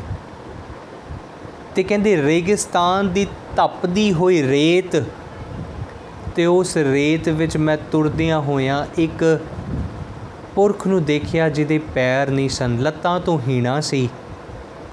ਤੇ ਉਹ ਹੌਲੀ ਹੌਲੀ ਜਿੱਦਾਂ ਕਿਦਾਂ ਆਪਣੇ ਹੱਥ ਧਰਤੀ ਤੇ ਰੱਖ ਕੇ ਤੁਰਨ ਦੀ ਕੋਸ਼ਿਸ਼ ਕਰਦਾ ਹੈ। ਤੇ ਜਿਹੜੇ ਮਲਕ ਬਿਨ ਦਿਨਾਰ ਸਨ ਨਾ, ਉਹਨਾਂ ਨੇ ਕਿਹਾ, ਕਹਿੰਦੇ ਕਹਿੰਦੀ, ਤੂੰ ਤੂੰ ਕਿੱਥੇ ਚੱਲੇ ਹੈ ਤੇ ਉਹਨਾਂ ਕਿਹਾ, ਕਹਿੰਦੀ, ਬਾਬਾ, ਕਹਿੰਦੀ ਮੈਂ ਹਜ ਕਰਨ ਚੱਲਿਆ ਹਜ ਦਾ ਵਕਤ ਹੋ ਗਿਆ ਤੇ ਉਹਨਾਂ ਕਿਹਾ, ਕਹਿੰਦੀ, ਤੂੰ ਹਜੇ ਧੁੱਪ ਬਹੁਤ ਹੈ ਤੂੰ ਇੱਕ ਕੰਮ ਕਰ, ਸ਼ਾਮ ਨੂੰ ਚੱਲੀ। ਸ਼ਾਮ ਨੂੰ ਚਲਾ ਜਾਵੀਂ। ਉਹਨਾਂ ਕਿਹਾ, ਉਸ ਪੁਰਖ ਨੇ ਜਵਾਬ ਦਿੱਤਾ।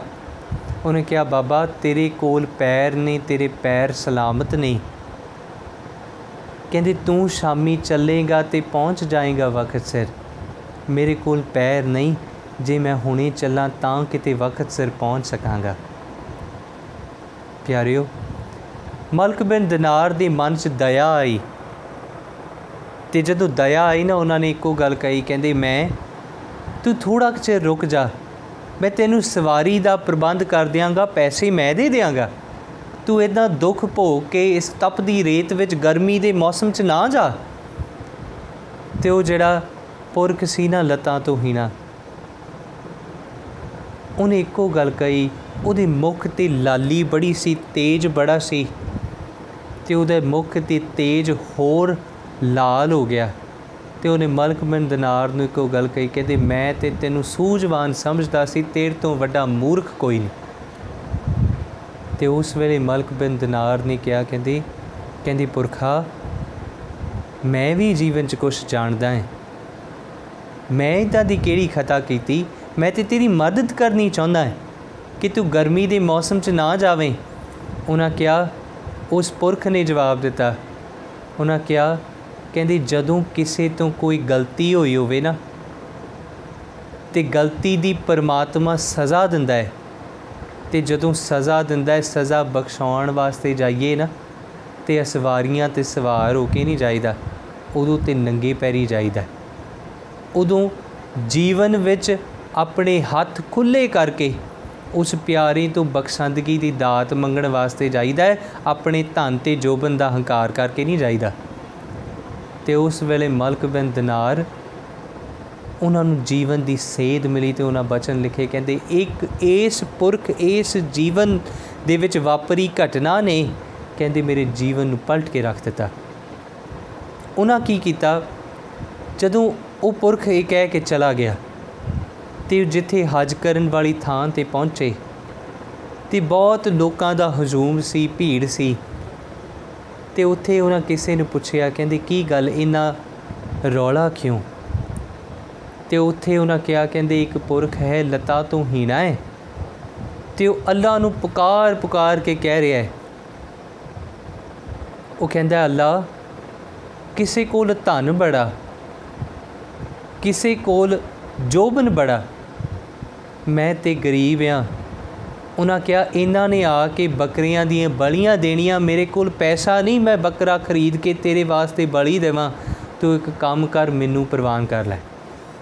ਤੂੰ ਇੱਕ ਕੰਮ ਕਰ, ਮੇਰੇ ਸਰੀਰ, ਮੇਰੇ ਸੁਹੱਪਣ, ਮੇਰੇ ਜੀਵਨ, ਮੈਨੂੰ ਜੋ ਤੂੰ ਬਖਸ਼ਿਆ, ਆ ਤੇਰਾ ਹੈ ਤੂੰ ਕਿਰਪਾ ਕਰ, ਮੈਨੂੰ ਪ੍ਰਵਾਨ ਕਰ ਲੈ।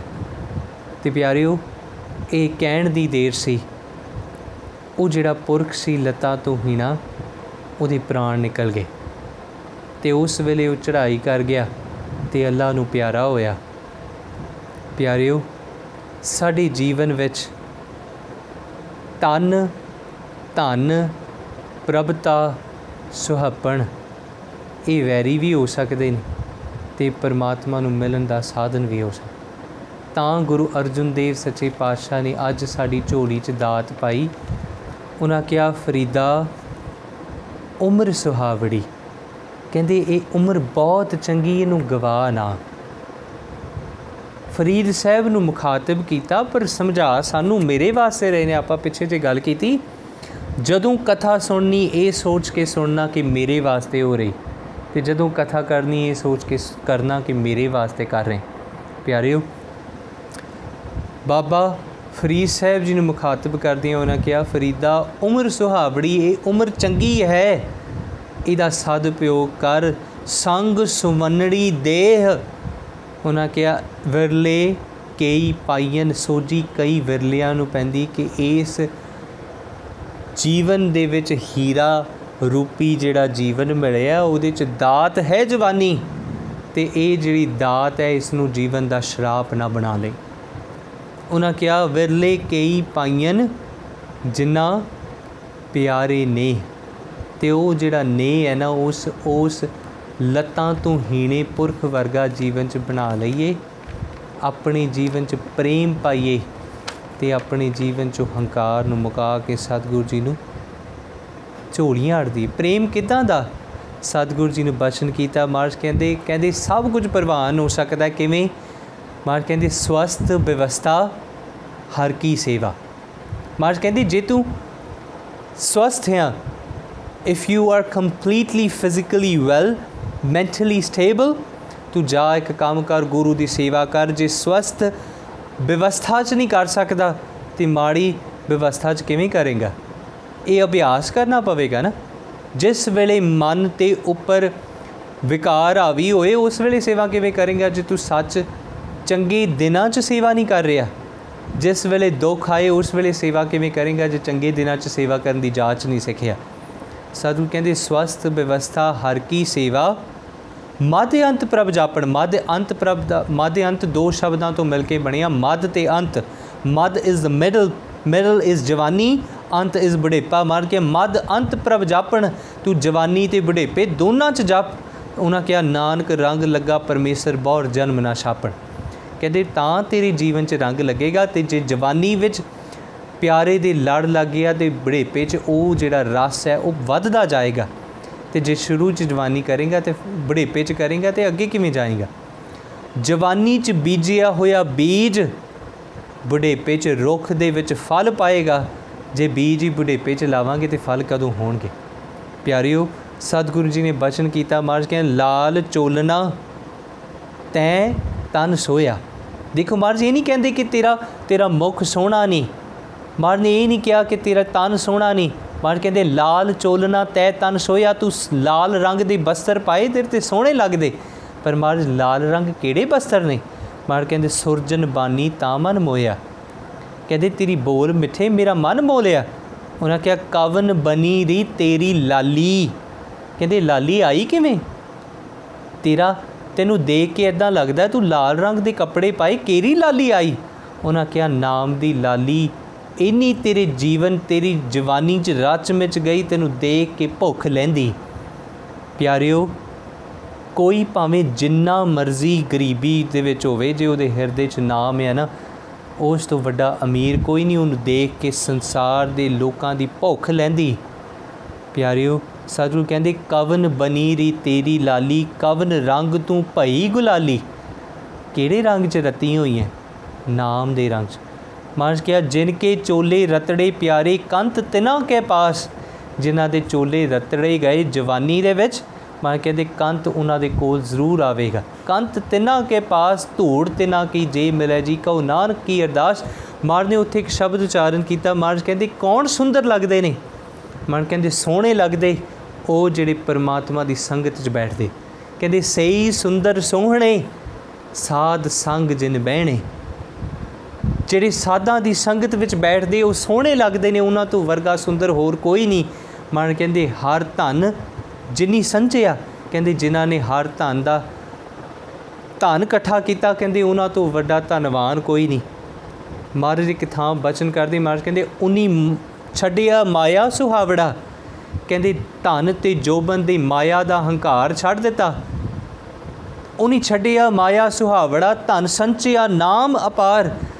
ਉਹਨਾਂ ਨੇ ਪੈਸਿਆਂ ਦਾ ਧਨ ਨਹੀਂ ਇਕੱਠਾ ਕੀਤਾ, ਉਹਨਾਂ ਨੇ ਨਾਮ ਦਾ ਧਨ ਇਕੱਠਾ ਕੀਤਾ। ਧਨ ਸੰਚਿਆ ਨਾਮ ਅਪਾਰ, ਅਠੇ ਪੈਰ, ਇੱਕ ਤੇਲ ਵੈ ਮੰਨੇਨ ਹੁਕਮ ਅਪਾਰ।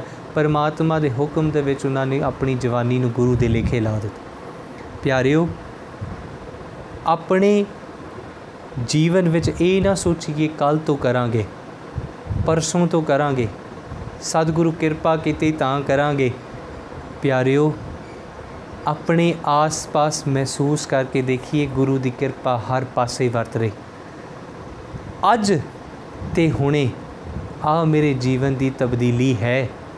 ਜੇ ਮੈਂ ਇਹ ਕਵਾਂ, ਅਗਲਾ ਪਲ, ਅਗਲਾ ਛਿਣ ਅਗਲਾ ਪਲ ਤੇ ਅਗਲਾ ਛਿਣ ਕਿਹੜਾ ਫੁਰਨਾ ਮੇਰੇ ਮਨ 'ਚ ਪਾ ਦੇਵੇ, ਨਹੀਂ ਜਾਣਦਾ।